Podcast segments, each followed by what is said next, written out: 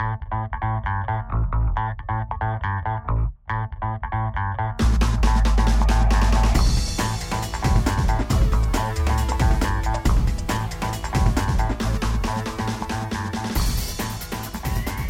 to another edition of ABI Podcast, feature, which features conversations with prominent figures in the bankruptcy world to discuss topics of interest to our members. I'm Juliet Moringiello, resident scholar at the American Bankruptcy Institute. I am pleased to welcome as my guest today Professor Stephen Lubben of Seton Hall University School of Law. Today, Professor Lubben and I are going to discuss a very timely question the question of whether Chapter 11 is an adequate mechanism to deal with the failure of systemically significant financial institutions. There are currently proposals before Congress to develop an alternative system to deal with the failure of these institutions. Professor Lubben has written extensively on this subject, and he has some very interesting thoughts on the use of Chapter 11 to deal with these financial firms. Um, Stephen, in December, the House of Representatives passed the Wall Street Reform and Consumer Protection Act, which includes a procedure that is modeled on FDIC resolution authority to deal with the failure of systemically significant financial institutions. Why does the failure of large financial institutions pose problems for bankruptcy law? Uh, I'm not sure that it does, or at least I'm not sure that it presents as many problems as uh, the Federal Reserve and the Treasury seem to think it does. Um, they're drawn to an FDIC model probably because that's what they're most familiar with. But it seems to me that that is not necessarily the correct analogy. I mean, the FDIC's well, its primary concern is first of all just you know reduce the amount of losses to its insurance fund, but it's also concerned with saving its customers or, or the bank's customers from incurring any losses. I'm not sure we're re- really worried about that in a large financial institution. Instead, it might be actually better to uh, show bondholders and shareholders that there are some real consequences to a failure. Um, so I, I don't really buy the analogy to the FDIC and, and bank failure, um, and I, I, think that's kind of the wrong approach to take to this. Um, and and you have uh, argued uh, many times in the past. You've written in the past that um, there there should be um, uh, certain elements in any structure to deal with the failure of systemically significant financial institutions. Um, even if Chapter 11 of the Bankruptcy Code is that structure, um, what should be included or what already is in Chapter 11 that would make it um, the appropriate mechanism for dealing with fail- uh, failure of these companies? Well, I think most importantly, Chapter 11, the Chapter 11 system is a pre-existing structure that has a lot of experience with dealing with financial failure and the collapse of a company, uh, whereas you know the House proposal is to create an entirely new system that will have probably no experience and won't get a lot of experience with failure because it's not every day, right, that a large financial institution is going to fail. So you're basically setting up a parallel structure that will almost never be used, won't have that kind of institutional knowledge that the Chapter 11 system does. I think, you know, particularly the bankruptcy courts in New York and Delaware have dealt with very large uh, Chapter 11 cases in the past, and, and the analogy works works well there. Um, that said, obviously you do need to make some accommodations for the differences between you know, regular firms on the one hand and financial firms on the other hand. Um, financial firms, for example, are much more dependent on liquidity. Um, so you really need a whole bunch of financing when you go into the bankruptcy case, and I think we have to face up to the reality that if the financial firm is sufficiently large, in a lot of cases that financing is going to have to come from the Federal Reserve or the Treasury or somebody like that that has – the kind of assets that you know nobody else has. Mm-hmm. Um, you have, uh, and just following up on on this, um, you've suggested that Chapter 11, with some modifications, can handle systemically significant um, financial companies. Um, and you, you've noted um, before that opposition to Chapter 11 is based on an outdated view of Chapter 11. What is that view of Chapter 11 um, that you think gives some people pause in using Chapter 11 to deal with these companies? Well, I think particularly outside of the bankruptcy community and especially in the you know the, the banking regulatory community, bankruptcy and Chapter 11 is still viewed as something that you try to avoid at all possible cost. Um, their approach to it has traditionally been to try to get a safe harbor provision enacted in the bankruptcy code, that is an exemption enacted in the bankruptcy code, and then basically ignore the bankruptcy code from there on out.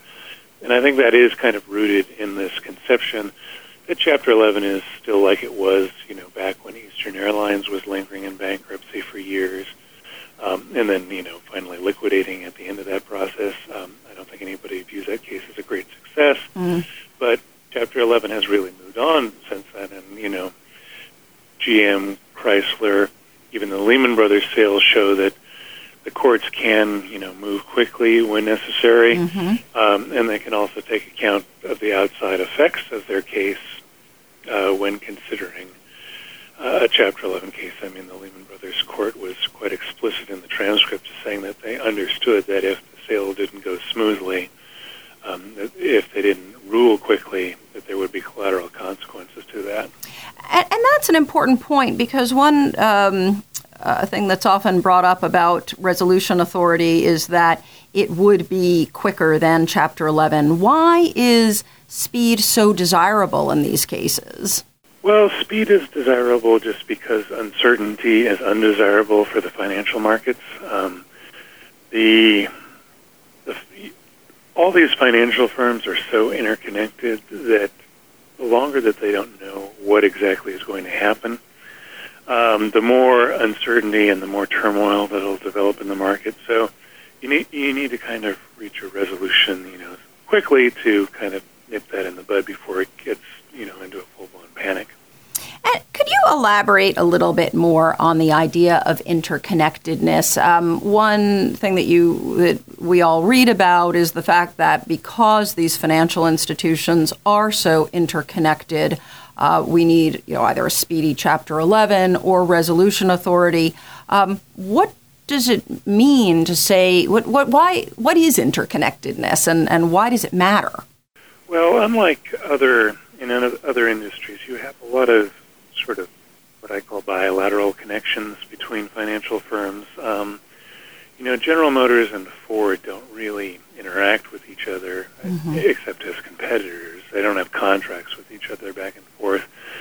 But as we saw with AIG, um, the large financial institutions do. AIG had a whole bunch of contracts with Goldman Sachs, for mm-hmm. example. Um, and so there's kind of a, a bilateral relationship that doesn't exist in, in other industries because so many of these uh, these parties are just sort of trading with, with each other and entering into derivative contracts with each other.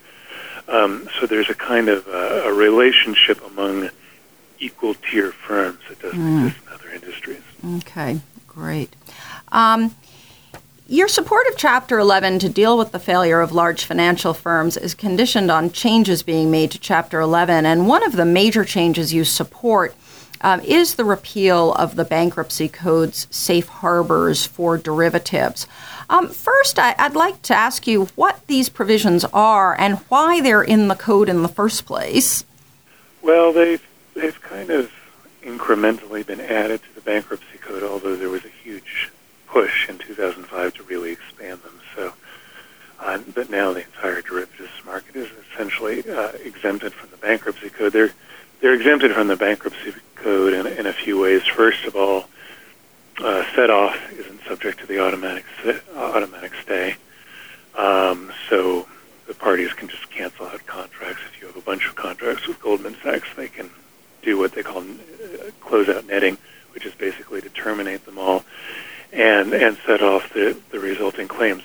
That kind of illustrates the other key way in which they're exempted from the bankruptcy code. Mm-hmm. The ipso facto provisions mm-hmm. of, the, of 365 don't apply. Um, so ipso facto clauses, our bankruptcy termination clauses, are mm-hmm. enforceable mm-hmm. with regard to derivatives.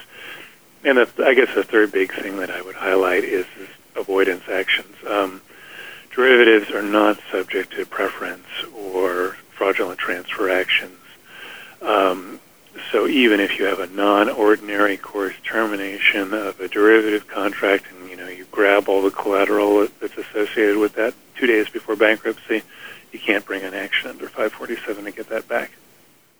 And and why were these provisions added to the code over the years? Uh, well, there was a general feeling, or at least an argument from the financial community, that it was necessary to um, basically to allow the closeout netting to happen, that is, the termination of all these mm-hmm. contracts upon bankruptcy, to avoid the risk of uncertainty again to, to the financial markets. I guess the problem with that is is that they didn't really consider the countervailing risk that these these closeout provisions create, namely all the dislocation that happens in the derivatives markets when you have everybody closing out all their positions with Lehman Brothers and then mm-hmm. immediately running to jump into new new positions to recreate the trades that they used to have with Lehman Brothers. Um, you know, this is a in addition to the to the sort of turmoil in the derivatives market that was created by Lehman itself, mm-hmm. there was this sort of collateral term, turmoil created by everybody else running around to recreate all their positions. Arguably, that's probably even worse than if we just allowed the, the contracts to stay in place and be sold, just like the broker-dealer assets were quickly sold to Barclays and Lehman. You know, how much money could uh, could have been saved and how much value could have been saved if Lehman's derivative portfolio had remained intact and had been sold to Goldman or somebody else who could have taken it on. So you don't think that these safe harbor provisions are necessary really to avoid uncertainty in the markets?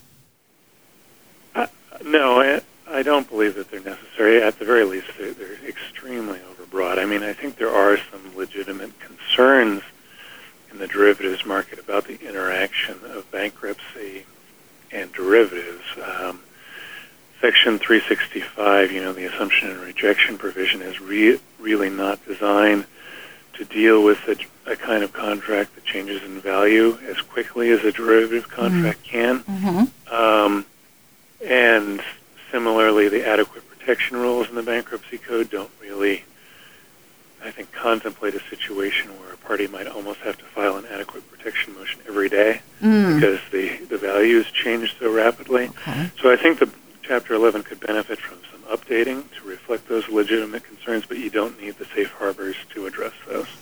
Okay, that's great. Um, so let's follow up on that. What are the changes to Chapter 11 that you would recommend? Well, I'm actually happen to be right in the midst of working on a paper on the, uh, on this very point. But one thing I've been suggesting is, is that maybe we need to allow um, collateral uh, adjustments to continue post bankruptcy, and I should probably step back a moment and explain what that means. Grace, um, thanks. basically, in a derivative contract, mo- the parties often have what they call mark-to-market collateral, which mm-hmm. basically mm-hmm. means that um, whichever party is uh, owes money on on the deal has posted some sort of valuable securities with the other party just to prove that they're going to be able to perform on this contract, and that uh, that the amount of that collateral collateral is adjusted periodically. Um, Post Lehman, it's usually adjusted every day, um, just to reflect the new value of the contract, so that you've got to, you know, keep got to keep the same amount of uh, security interest. Basically, you're adjusting the the size of the collateral pool to reflect your exposure on the contract. And one thing to uh, possibly consider would be to allow that to continue, those balances to continue to float up and down post petition, at least until the debtor decides whether or not it's going to assume or re- reject the contract. That would be a way of kind of providing adequate protection in a more oh, okay. dynamic way that could reflect the reality that derivative contracts do change in value pretty pretty rapidly. Mm-hmm. Any other changes to Chapter 11 that you think would be um, desirable? Well, I, I, I, do think you need to think about um, ways in which financial institutions are different uh, from regular firms. We also need to think about whether it might not be better to, at least with regard to these firms, have an ability to pull in enterprise, other parts of the enterprise that would normally not be allowed within Chapter 11. And mm-hmm. thinking about like insurance companies or even banks. Um, you know, that would have would have been one of the tricks about filing an AIG Chapter 11 case. Um, the AIG itself, the New York part of it, could have gone into bankruptcy, but apparently most of its trading was actually happening in London. Mm-hmm. And then we have, of course, all the insurance companies that are not even subject to the federal bankruptcy code and would have been subject to, you know, various state proceedings that totally outside of the federal system. It, it might make some sense to, at least with regard to the largest of financial firms, pull the whole enterprise in front of a single a single judge. Oh, okay. Um, and and when we're while we're on the topic of judges, uh, there's been some talk of creating a special bankruptcy court to handle the cases of large, complex financial institutions. Um, is that an idea you support? And what are some of the important issues involved in creating such a court? You know, I'm not, I don't have a strong opinion one way or another. I mean, one advantage of creating a special court is you could then potentially cherry pick the kind of the best judges from all around the country and, and have them serve on this court, uh, which might give some people some degree of comfort. Mm-hmm. Um, that said, you know, I think uh, Judge Peck and Lehman Brothers showed that, you know, at least uh, in these jurisdictions where they're pretty used to large Chapter 11 cases anyway, he, he seemed to have gotten up to speed on Lehman Brothers pretty fast uh, Mm-hmm. with regard, regard to the case, which may suggest that even that, you know, special court concept is not necessary. Okay. Um, is there anything else you'd like to add um, about uh, using Chapter 11 to um, deal with the failure of uh, large, complex financial institutions? Well, you know, I think my my broader concern is just the um, degree to which this has been a process or a, a reform uh, process that has been driven largely by the financial community and with less input from people who have a lot of experience dealing with failed firms, namely the Chapter 11 community. Mm-hmm. Um, and I think those, those two areas of law are too often separated by, you know, this wall, this notion that, well, banks go, don't go into Chapter 11, so what, Mhm. what Chapter 11 people have to say is not relevant. But uh, I think in the conditions that prevailed in fall of 2008, you know, banking law and bankruptcy law came together quite nicely. So. Well, you know, that's right. And, and of course, one of the, the reasons that you often hear for resolution authority is that the Lehman bankruptcy brought down the financial system, but it wasn't really the Lehman bankruptcy filing, was it? No, I, I, I mean that's really confusing the procedure with the underlying reality. Mhm. Even if we we repealed the entire bankruptcy code, as as far as I can tell, firms would still fail. Right. Uh, insolvency still exists even if you outlaw it. Um, and so the the real problem was one of the failure of Lehman Brothers. Obviously, that was a failure of perhaps regulation, also a failure of risk management on Lehman's part. Um, but you know, Chapter 11 wasn't really the cause of that problem. There's also, I mean, somewhat related to the, the comment you mentioned. There's often this sort of idea that you either he- have to have a bailout like AIG, or you or you have to face uh, Lehman-style bankruptcy. Well, Lehman-style bankruptcy isn't the only alternative. Um, from what we read in the press, it sounds as though the bankruptcy attorneys in Lehman were perhaps not let in on on the joke until the petition day. um, obviously, the Lehman bankruptcy might have gone a lot smoother if Weil Gotshal had been called, you know, a week in advance or something like this to Mhm. give us some time to prepare. Great. Yes, that uh, that's right. I mean, that, that is one of the concerns you often hear, and that with resolution authority, of of course, the, the regulators would be looking at, at the institution uh, before before the actual you know, equivalent to the bankruptcy filing. So. Um, that Right. that is an important point on, on getting up to speed, but of course that, that could be dealt with in a in a Chapter 11 uh, structure.